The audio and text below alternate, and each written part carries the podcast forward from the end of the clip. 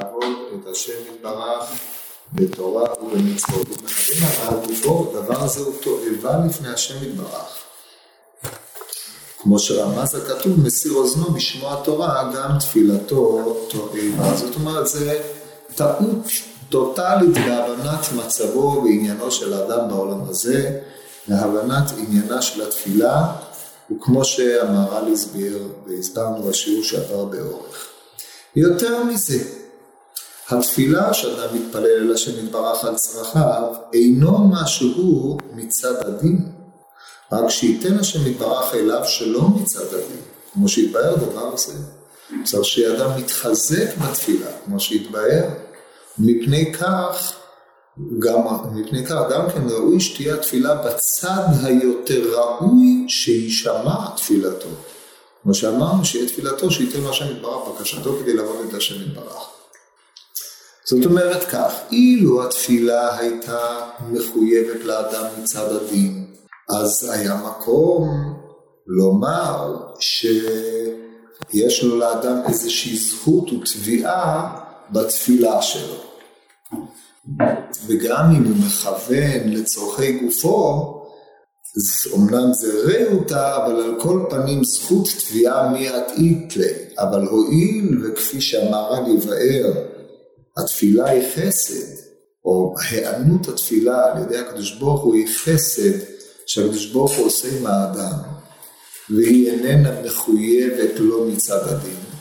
שהרי הרבה אנשים מתפללים ולא נענים, אז זה, זה דבר אחד. אז לבוא ול... זה, זה טענה אחת. דבר שלפי זה יוצא שלא מתחייב שהתפילה בכלל תיענה, כי לא בהכרח הקדוש ברוך הוא יעשה חסד עם האדם, אלא אם כן הוא ראוי לאותו חסד.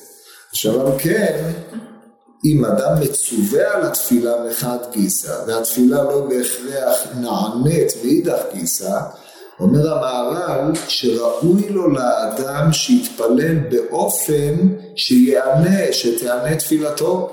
וכדי שתענה תפילתו היא צריכה להיות מותאמת לתכלית שלשמה נצטווה בה האדם, והלא כדי שהאדם יוכל לעבוד את השם יתברך ביתר שאת ויתר עוז. ולכן בוודאי אם כל כוונתו לזה מנצל את התפילה בשביל לקדם את האינטרסים האישיים שלו לצורכי גופו, אז זה מעין קרדום לחפור בה, זאת התוספת שנתווספה פה. אז כללו של דבר עולה מן הדברים עד כאן,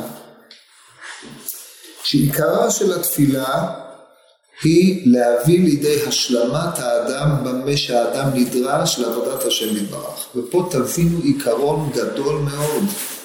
אנחנו מצווים להתפלל, ומחשבת התפילה שלנו צריכה להיות כדי שיהיה לאל ידינו לעבוד את השם יתברך בדרך היותר טובה שאנחנו נוכל.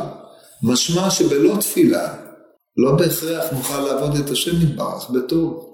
מלבד הטענה שהמהר"ל טען בפרק הראשון שהתפילה מבטאת את עבודתו של האדם היותו עבד אל השם יתברך מחד גיסא היא מבטאת את מושג העבודה בצורתה יותר עליונה והיא מהווה גם השלמה כביכול אל השם יתברך במה שהוא אחד ובמה שהוא הכל שזה הצד האחד הרי כעת בפרק הזה אנחנו עוברים לדון על נקודת הראות של האדם והמחייב או העניין של התפילה מבחינתו ואתם מבינים שהאדם בלא תפילה לא יכול לעבוד את השם יתברך באמת מצד היותו חסר, כן, התפילה, אנחנו נראה את זה בהמשך, התפילה באיזשהו מקום מוסיפה לאדם את האפשרות של העבודה באשר היא. בלא זה האדם יכול לחשוב שהוא עובד, אבל עבודתו היא פגומה עד שהוא לא מתפלל כדי שהשם יתברך ישלים צרכיו לעשות את עבודתו בטובה שבדרכים. נקודה שנייה שאנחנו צריכים אה, לעמוד עליה היא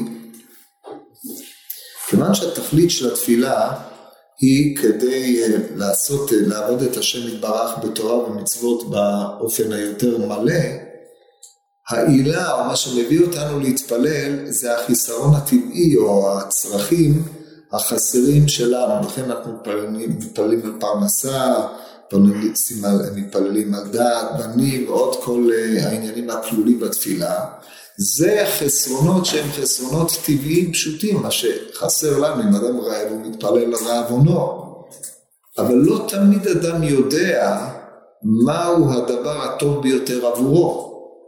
אף על פי כן, החסר הוא תמיד דבר שאדם מכיר אותו וחווה אותו. אדם שאין לו חסר אמיתי, התפילה שלו היא גם כן תפילה פגומה משהו, כן? כי הרי הוא בעצם עושה את הדברים הללו כמשליך דברים מפיו, והוא לא מבין, או אין לו אילוץ, או אין לו מחייב.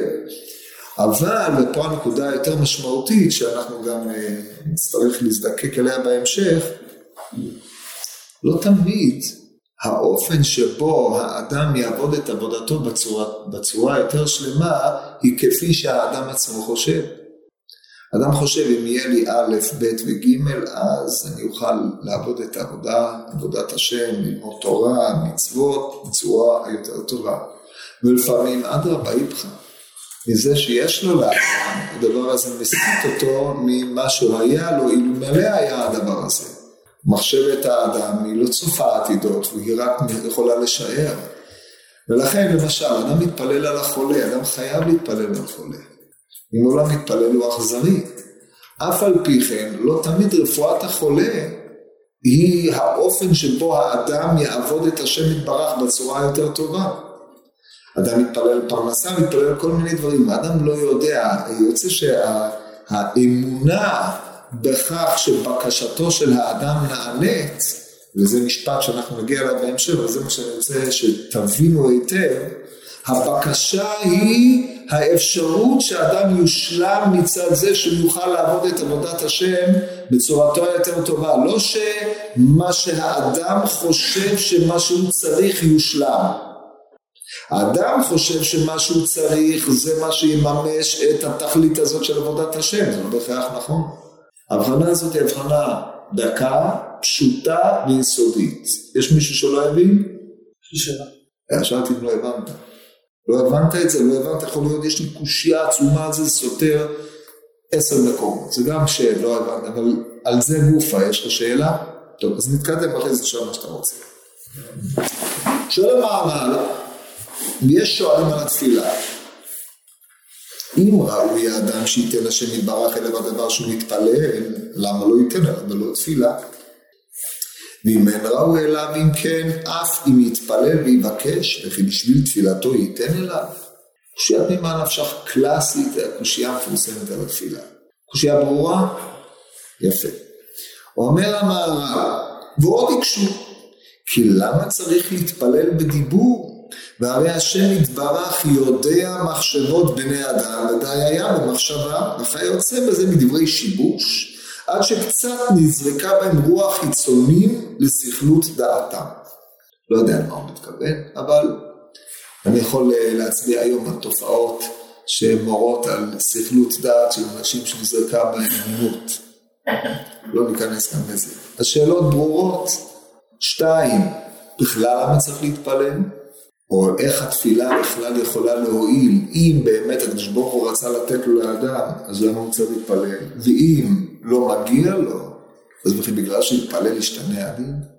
שאלה שנייה, למה המתכון של התפילה היא תפילה בדיבור? עכשיו, יש קשר כנראה בין שתי השאלות הללו, אף על פי שעל פניו הם נראים משני סוגים שונים. הקשר הוא לא במהותן של השאלות כשלעצמם, אלא בתשובה שהמהר"ל ייתן עליהן, שאלה אה, אחת מתורצת ביערי חברתה, כפי שתכף תראו. אני חושב שזה לא רק, לא רק שאלה שהממה נפשך היא לא רק מצד הדין, היא גם מצד זה שהאמונה שהשם מטיב עמך, אין עצם זה שהשם מטיב עמך, אז אתה מניח שכל מה שהוא עושה זה לטובתך. אז גם אם אתה רואה משהו במציאות שהוא לא, אז אתה יכול להגיד, אה, בסדר, זה, זה קורה במציאות, כי כנראה זה מה שהכי טוב לי. כלומר, לא רק בגלל שזה, לא, שזה מגיע או לא מגיע, השם ישנה מן הדין. זה רק צד אחד, אז מה הצד השני? מה זה? אז מה הצד השני? מה, שהשם לא מתאים? לא, אז מה, מה הצד אם לא הייתי ראוי? הרי זה לא, זה לא ככה, הטענה היא כזאת, אדם מתפלל, הרי אין ספק שלצורך העניין אדם מתפלל מתוך איזשהו חסר, כן? אנחנו מניחים את ההנחה הזאת, כן? כיוון שהקדוש ברוך הוא מתאבל לתפילתן של צדיקים, הוא הפיל עקרות על אמותינו הקדושות, נכון? אז אתה חייב להניח את זה. אנחנו מניחים את ההנחה הזאת, היא הנחה לגיטימית, התפילה במהותה היא בקשה, כן? אדם שלא חסר לו, לא חסר לו כלום, אולי מה, מה הוא יבקש? הבקשה היא השלמת חסר. זאת ההנחת הקושייה. אז על ההנחה הזאת קשה ממה נפשך. אם באמת הבקשה שלך הייתה צריכה, אם החסר הזה היה ראוי שיתמלא, אז אנחנו יכולים ליישם את ההנחה שלך, מתוך שקדוש ברוך הוא היה רוצה להיטיב ממך, ממלא לך את החסר. אלא מה? כיוון שהוא לא מילא לך את החסר, משמע שהוא לא רוצה למלא. זה בגלל שתעמוד ותבקש, ישתנה הדין. לא, זה השם. טוב. אומר המהר"ל, אבל דבר זה. עכשיו פה יש לנו דוגמה קלאסית עד סוף הפסקה הזאת של מה שקרוי רפטטיביות או חזרה פעם אחר פעם. אתה קורא את זה בקריאה ראשונה, אתה מתרשם שכבר שמעת את אותו דבר איזה ארבע פעמים. ולכן צריך לקרוא את הדברים הללו בדקדוק ולראות כל פעם מה המהר"ל רוצה, מה הוא מוסיף, איזה ניואנס הוא מוסיף בחזרה הזאת. אז זה, פה יש לנו הדגמה קלאסית לעניין הזה, אם אני אצליח להראות את זה, אם אני אצליח להבין בעצמי, אז אתם תוכלו לראות את זה, וכבר אמרו האחרונים שהמהר"ל צריך לדקדק בחזרותיו, כשהוא חוזר על עצמו מה הוא מתכוון בכל תוספת. אז בואו נראה מה הוא אומר. אומר המהר"ל דבר זה כי היא להשלים את האדם מה שהוא חסר, ואז השם יתברך שומע תפילתו ובקשתו, כאשר האדם הוא חסר וצריך אל השלמה. זאת אומרת, התפילה היא להשלים את האדם מה שהוא חסר, ואז, מה זה ואז? אז לא צריך כלום, הוא שלם. אז בשביל זה שאלתי מה זה ואז, כי אחרת אין שום הסבר לקטע הזה. ואז, דהיינו, ואז בהיותו חסר, השם יתברך שומע תפילתו ובקשתו, כאשר האדם חסר וצריך אל השלמה. אז יוצא שלתפילה יש פה שתי פונקציות.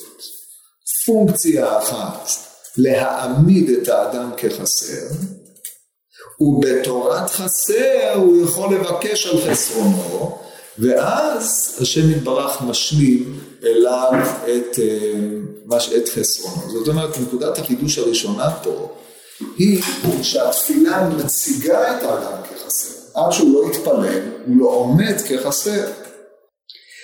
על ידי זה שהוא מציב את עצמו כחסר, בתפילה הוא ראוי להיענות ולהיות, לקבל השלמה אל אותו חסר. זה נקודת התפילה לפי שיטתו, כן. יכול להיות שבאמת האדם יגיע לשלמות אמיתית? בוא פשוט. בוא נדבר על שלמות לא אמיתית. מה זה שלמות לא אמיתית? חסר. אז מה, שלם בלא אמיתי הזה? שלמות אתה מתכוון, בלי אמיתי. כן. איך יכול להיות שאדם כאילו באמת שלם בכל מה שהוא צריך? אם הוא מבקש פרנסה. הוא לא מבקש, נניח שהוא לא מבקש פרנסה, נניח שיש האדם מטומטם עם דיפלומה, אני חולה אבל לא מתפלל, הוא שלם או לא שלם? מה אתה אומר? בטח שלא. בטח שלא. הוא חסר או לא חסר? מה זה שהוא חסר? מנקודת ראות של מי? הוא חסר איזשהו... מנקודת ראות של מי? הוא פשוט צריך... אה, תקשיב שם, אתה מבין מה שאני שואל אותך? מנקודת ראות של מי הוא חסר? נקודת ראות שלך, כן? של האדם. של המתבונן, נכון? אבל ממתי היא רלוונטית לנידון? אותנו מעניין דבר אחד. רוב האדם שהולך, אדם רעב, צמא, הולך, מחזר על פתחי נדיבים, עושה כל מיני עניינים האלה. באופן שבו הוא תופס את עצמו, כל הפעולות שלו אמורות למלא את חסרונו, כן? זה בסדר גמור. אבל מנקודת ראות של תלותו בהשם יתברך הוא לא חסר. זה הנקודה המרכזית, אם אדם הוא לא פונה לשם יתברך שישלים לו חסרונו, הרי בזיקה שבינו לבין בורו הוא לא חסר, הוא סומך על עצמו. עכשיו זה לא אומר, ואל תבינו לא נכון, שאם הוא מתפלל הוא פטור מהשתדלות, זה לא אמרתי. אבל פה מעניינת אותנו רק נקודת הזיקה בין האדם לבין בורו. לאדם יש גם כאשר הוא רעב, צמא, מונע מכוח דברים אלו ואחרים. ההנאה שבדרך כלל מניעה אותו, הנאה עם עין שמניעה אותו, היא איזשהו חסר שהוא שואף להשלים את עצמו. אבל אנחנו, זה, זה פשיטה, זה לא, לא על זה אנחנו מדברים בכלל. אותנו מעניין מושג החסר מבחינת תלותו של האדם בהשם. לכן אני חוזר על ההגדרה, אז זה מה שהמהר"ל אומר פה, תחשוב תראו בפנים איך הוא מגדיר את זה. התפילה היא להשלים את האדם מה שהוא חסר, ואז השם יתברך שומע תפילתו ובקשתו. דהיינו, מה זה ואז? בהיותו חסר השם יתברך שומע.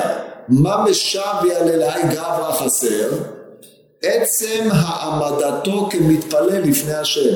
זה מה שהסברתי, ברור? עכשיו הוא יבהיר את זה קצת יותר. כאשר, ואז שומע את תפילתו ובקשתו, כאשר האדם הוא חסר וצריך אל השלמה. והאדם שהוא חסר וצריך אל השלמה זה רק בהיותו מתפלל. זה מה שמחדש את התפילה בעמדה וביחס שבין האדם לבוראו. והאדם הוא נחשב אדם מצד הדיבור, ובזולת זה אינו אדם. למה לא? אז קודם כל פה המהר"ל נזקק להגדרה קלאסית של אדם. אדם נקרא חי מדבר, כן? יש בו תכונות של חי, דהיינו בעל חיים, שהוא צריך לפרוט ולרבות, שהוא צריך לאכול, שיש לו אי אילו צרכים שהוא צריך לספק, למרות שהוא לא אוכל מה שבעלי חיים אוכלים, אבל זה לא משנה. ומצד שני יש לו תכונה שכלית עליונה, כן, שבצד הזה הוא מתדמה אל המלאכים. נקודת החיבור בין שתי, ה... שתי הקצוות הללו, שהם בעצם עולם היצירה לעומת עולם העשייה, עולם החי לעומת העולם הרוחני עם המלאכים, היא נקודת הדיבור. ככה מרן בכמה וכמה מקומות מעמיד את הדיבור כאותה נקודה המחברת בין עליונים לתחתונים, ונקודת החיבור בין העליונים לתחתונים היא האדם באשר הוא. זאת אומרת, כשאנחנו מדברים על האדם במובן העצמי שלו, לא בהומו סאפיינס, ככה, ככה הגדירו אותו, אבל אנחנו מדברים על האדם מנקודת ראות דתית, מבחינת החידוש שבבריאה, החידוש שבבריאה זה חיבור עליונים ותחתונים, בו עצמו, האדם מבחינה זו מהווה גישור בין העליונים לתחתונים. אז זאת המעלה היתרה שיש לו על שני הצדדים, גם על התחתונים באשר יש לו צד עליון, גם העליונים באשר יש לו צד תחתון, ולכן הוא מחבר ביניהם. ככה רואה המהר"ל את מעלתו היתרה של האדם. עכשיו, באשר הוא כך, האדם, מה שמבטא את האדם בתור אדם, זה כוח הדיבור שלו. כי הדיבור שלו כולל בעצם הדיבור את החיבור הזה בין השכלי לבין הגשמי. מאשר הדיבור נתפס בחוש. אבל מה שנתפס בחוש זה המושכל, אלא אם כן הוא מדבר שטויות, כן? הוא מדבר דברי הבל, אנחנו מדברים בדיבור שהוא פונה אל השם יתברך. אז יוצא שכשהוא מנכיח את עצמו לפני השם יתברך, הוא מנכיח את עצמו בתור מישהו שמחבר עליונים ותחתונים. אבל ההנכחה הזאת צריכה להיות הנכחה בתורת אדם. זאת הנקודה המרכזית שאתם צריכים לקלוט פה. יש מישהו שלא הבין את הנקודה הזאת? עכשיו ידוע גם בתחומים אחרים שעיקרו של האדם הוא הרוח, כן? אכן רוח היא באנוש, אומר, אומר ספר איוב. ומבחינת דרגות הנשמה, אז הדרגה הפעילה שעושה את האדם אדם היא רוח. מי יודע רוח בני אדם העולה היא למעלה, רוח הבהמה יורדת היא למטה לארץ. מה שעושה את הבן אדם, בן אדם זה רוחו העולה. אז על זה העמידו את עיקרו של האדם הוא ברוח. בספרות הפנימית זה במידות חסד, גבורה ותפארת שמתבטאים ברוח של האדם. זה האדם, זה המידות שלו, כן? הצד השכלי הוא אולי הוא המכוון, הצדדים היותר נמוכים הם ההרגשתיים, הם המיישמים, אבל האדם באשר הוא זה הרוח שלו. הרוח שלו מתבטאת או מתגלית בדיבור שהוא נקרא מלכות של אותה הרוח. זה מהצד הזה להשלים את אותו עניין במילים אחרות. טוב, אז עכשיו שאמרנו על הדבר הזה, אומר המהר"ל שכדי להנכיח את עצמך בתור אדם חסר, אתה צריך להתפלל בדיבור. עכשיו תראו איך זה מתבטא פה. והאדם נחשב אדם מצד הדיבור, בזולת זה אינו אדם. וכאשר אין אדם מתפלל ומבקש בדיבור, אין כאן מקבל, כי כל מקבל מבקש לקבל מה שהוא חסר. עכשיו, כיוון שעכשיו המהר"ל מרכיב את אלמנט הדיבור על אלמנט התפילה, אם קודם לכן התפילה היא זו שאפשרה לאדם להעמיד את עצמו כחסר, ובאשר הוא חסר יש לו לגיטימציית בקשה, כי אין המבקש מבקש אלא את חסרונו, הרי כאן האדם צריך לבקש באשר האדם הוא אדם, כן הבקשה צריכה להיות להתבטא בבחינה של האנוש שבו, שזה הבחינת הדיבור. אומר המהר"ל, לכן צריך שיבקש חסרונו בדיבור, ואז הוא מבקש חסרונו במה שהוא אדם חסר. הבקשה עצמה מניחה חיסרון. הבקשה עצמה מגדירה, או התפילה בתורת בקשה, מגדירה את החסר ואת הלגיטימציה שלך לבקש השלמה, אבל אתה צריך לבקש השלמה רק בתור אדם. ובתור אדם אתה לא יכול לבקש השלמה אלא בדיבור. לכן המהר"ל כורך את שתי השאלות ששאלנו ביחד, הוא מתרץ אותן כאחד. עכשיו חוזר המהר"ל ואומר, ואם זה מוכן להשלמה מן העילה רק כאשר יוציא חסרונו אשר הוא חסר מצד שהוא אדם ואז הוא מוכן לקבל השלמה מן העילה. העילה זה הקדוש ברוך הוא, למה מקד פה עילה?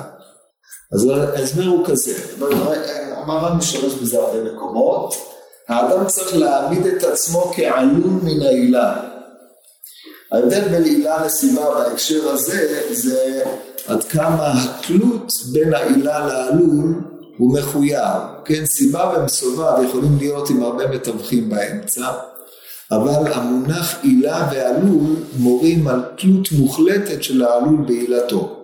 עכשיו אדם, אף על פי שהוא תלוי מבחינה אונתולוגית, הוא תלוי בבורא יתברך, דהיינו מבחינת הישות שלו באשר הוא, באופן בלתי תלוי בשאלה מה הוא חושב עליה, אבל מבחינה אפיסטימולוגית, דהיינו נקודת טעות של ההכרה האנושית, אדם לא תלוי, רוב האנשים מסתובבים בעולם בלי תלות.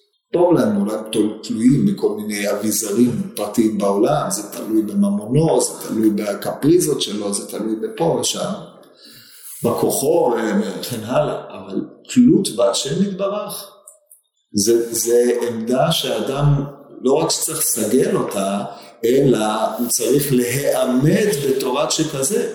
זה עניינה של התפילה. אדם גמר להתפלל, הולך למקום זה, הולך למקום זה, על מה הוא בונה?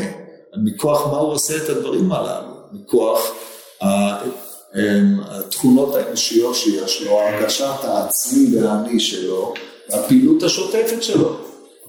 ככה הטבע האנושי. בתפילה האדם יוצא מתוך ההרגשה של האני הפועל, הוא מעמיד את עצמו כעלול מן העילה. מכוח הבנת היותו עלול מן העילה, הוא יכול אחר כך לחזור ולפעול את כל פעולותיו. זאת אומרת, התפילה נותנת לו, או מוציאה אותו מן הרגשת השטף העצמי שלו, ומעמידה אותו כתלוי או כעלול. כדי להיעמת כעלול, הוא צריך להיעמת כעלול במה שהוא אדם, על ידי דיבור ועל ידי זה שהוא מבין את העובדה שכל מה שיש לו, או כל מה שיכול להשלים את חסרונו באשר הוא עלול, הוא עילתו. זה הנקודת התוספת שהוא הוסיף פה. כן, אתה קודם. שאלה ראשונה, אם ככה, אז בואו נתפלל רק, רק נגיד כאילו שאנחנו רוצים להראות לקדוש ברוך הוא באמת.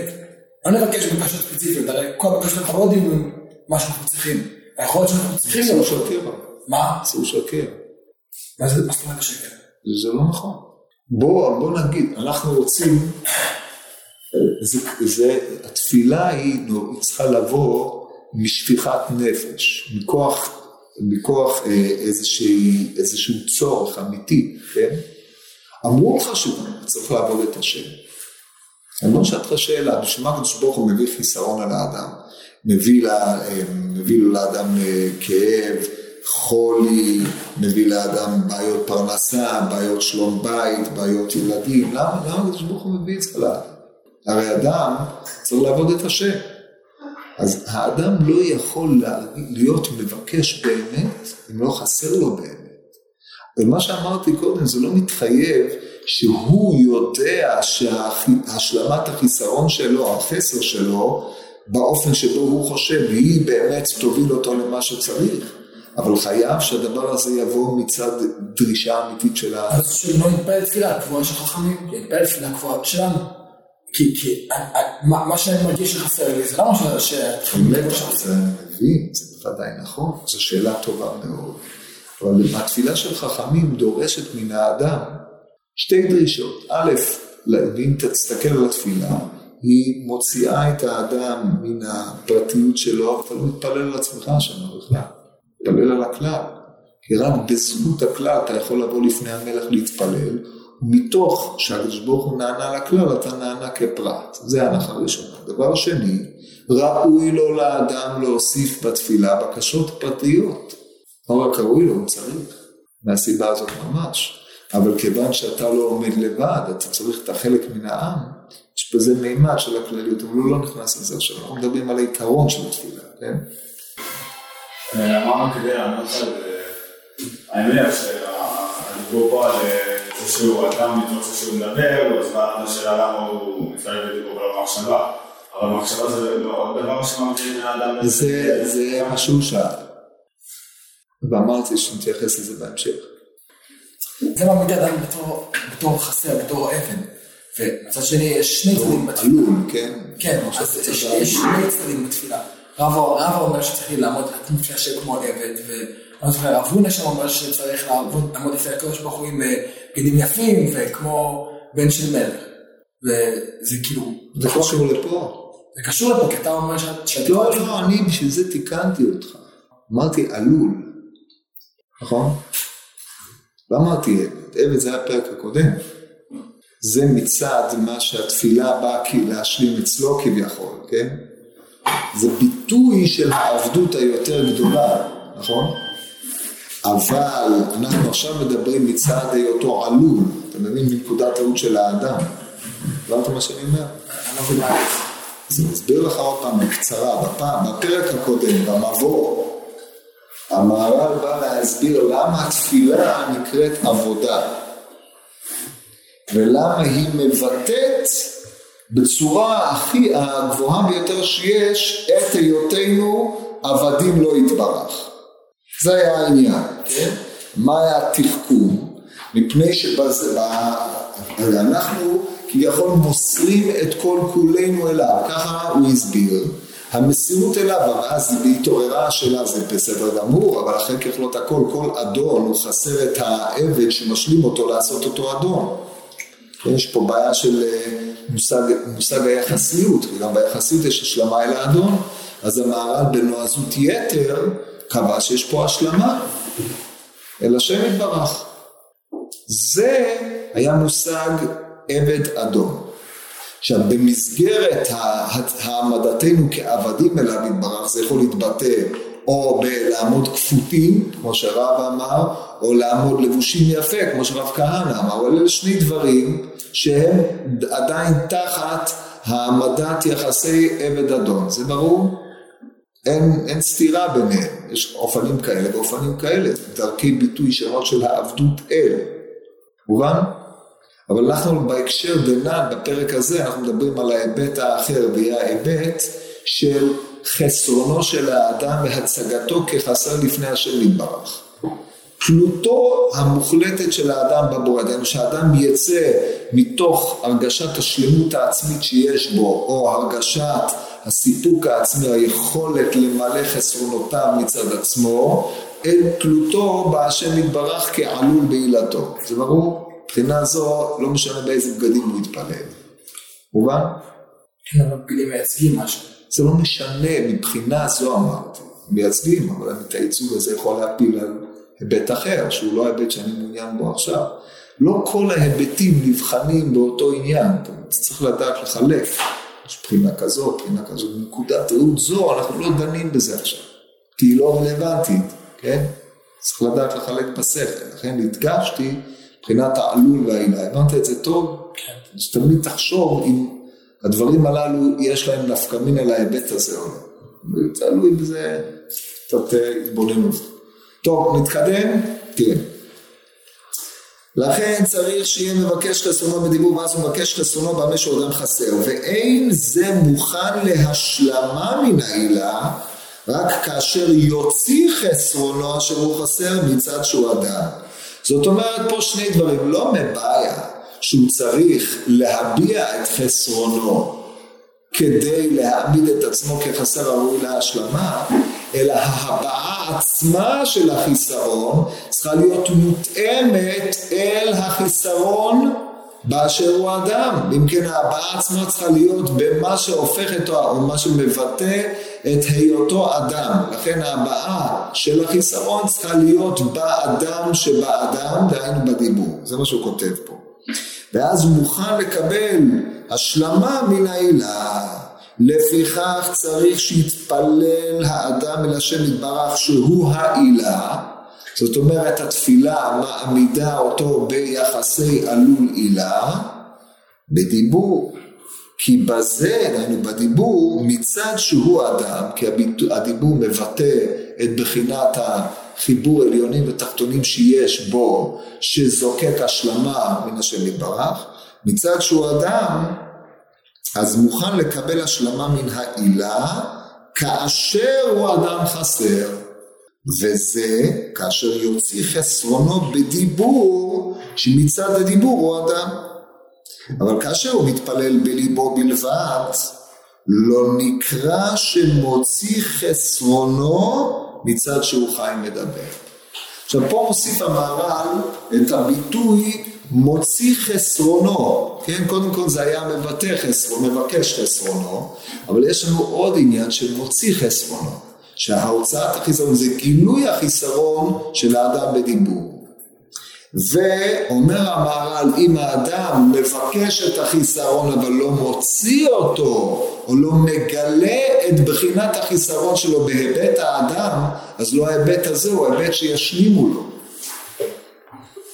לא נקרא שמוציא חסרונו מצד שהוא חי מדבר. רק אם הוא צדיק גמור והוא שכלי, אז השם יתברך שומע שקורא להשם יתברך בליבו בלבד. שזה עונה על מה שפה נשאלתי קודם. אומר המהר"ל יסוד כזה, אמ, רק... טוב, הוא אומר דבר כזה, בחינת צדיק, או צדיק גמור, זה מישהו שהוא אה, אה, שולט שליטה גמורה בכל, אה, בכל ה... אמ, או, או כל הצדדים הגשמיים, נפשיים שלו, טפלים אל השכלי שלו. זה המצב של הצדיק הגמור. עד כדי כך שהמצב אמ, של הצדיקות שלו, הבקשה שלו היא, היא אדם שהוא מובדל מן החומרי, כמו שהמהר"ל מתאר את זה, ועיקר התפילה שלו היא לא על עצמו, אלא הוא מתפלל על האחרים. מפני שאין הבדל בין הצדדים הגופניים שלו, או החלקים החומריים שלו, לבין החלקים החומריים של מישהו אחר. זה ההתעלות של הצדיק מעט צורכי עצמו. הדבר הזה הוא נדיר, תופעה נדירה מאוד, הם יכולים לראות ביטוי לצדיק גמור כזה באדמו"ר הזקן, מבחינת צדיק וטוב לו, צדיק ורע לו. כן, שבואו נגיע למדרגה שכל הכוחות, ה... אין לו, עיקרה של התפילה הוא לא כדי להביא אותו לידי כך שהוא יעבוד את השם יתברך, אלא הוא כבר נעשה שותף לקדוש ברוך הוא בהמשכת ההנהגה האלוקית אל האחרים בארץ, כמו בקשת אברהם על אנשי סדום ודברים מעין אלה.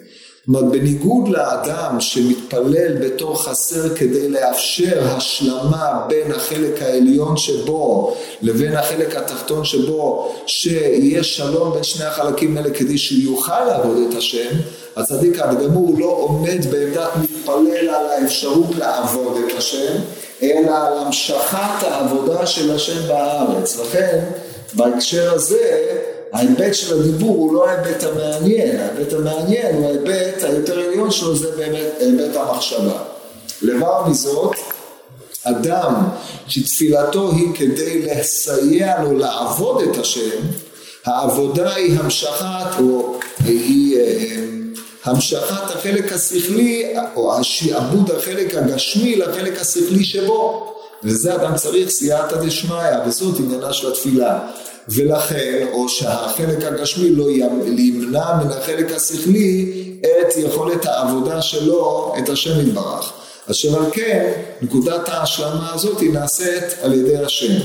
אבל אה, אצל השכלי הוא לא במדרגה הזאת, כמו שאמרתי, לכן זה עניין החריג. זה ברור. אתה יכול להסביר מה זה השכלי, מה בדיוק הכוונה בשכלי? לא, לא בדיוק. בכלל, מה זה שכלי? שכלי זה לא אינטלקט. לא יכולת לפתור משוואות אנליטיות, לפתור בעיות פיזיקליות, מתמטיות, דברים כאלה, זה, זה כושר מחשבה. השכלי, אנחנו מנסים אותו, זה, זה שפע אלוקי ששופע על כלי האדם, מתלבש בכלי המחשבה שלו. כן?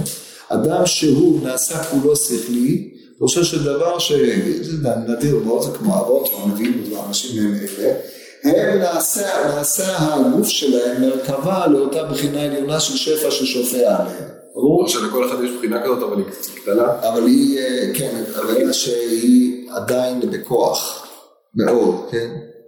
מה שנקרא מצב של עיבור, אצל ה... יש, אצל... יש עיבור יניקה וגדלות בפנימיות, אז זה מצב של עיבור, החודש הראשון או השני או משהו כזה, כל אחד לפי מה שהוא אדם, כן?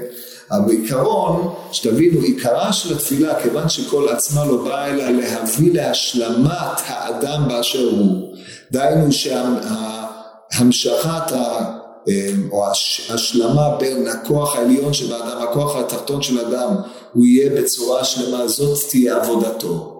הרי לזה עצמו הוא צריך סייעתא דשמיא מהשם. אז שמה תפקידה של התפילה הוא כדי לאפשר לו לעשות שלום בין העליונים לתחתונים אצלו. ועל ידי כך הוא יוכל לבטא במעשיו את רצון השם בדרך היותר שלמה. השכלי הוא לא שם. השכלי כבר הפך את הרע שלו לטוב. הוא לא מתמודד עם שאלת החסרים העצמיים שלו כדי לאפשר לו את העבודה, כי הוא בגדר עובד. ברור? אז זה העניין מבחינתי. טוב, אומר המהר"ל בפרק לומדים אמר רב אמונה כמה הלכת גבירת העיקר למשמע ריאלי לקרא דחנה, היא מדברת על ליבה, וכאן המתפלל צריך שיכוון, רק שפתיה נאור וכאן המתפלל צריך שיחתוך בשפתיו, וקולה לא יישמע, וכאן המתפלל שלא ישמיע קולו בתפילתו עד כאן. אז פה אנחנו נתחיל את החלק הראשון שנוגע למה שלמדנו, את החלק הראשון עם הפעם הבאה. הרי כי לא חייבו חכמים רק לחתוך בשפתיו בלבד, כי הדיבור מן הטעם אשר יתבהר למעלה. כי התפילה היא לאדם במה שהוא חי מדבר, אבל לא ישמיע קולו. למה לא? אז זה יבוא בקטע הבא. פה המהר"ל נכנס על הדיבור בלי דיבור, מבחינת מה שקרוי קול דממה. אז זה בעזרת השם פעם הבאה.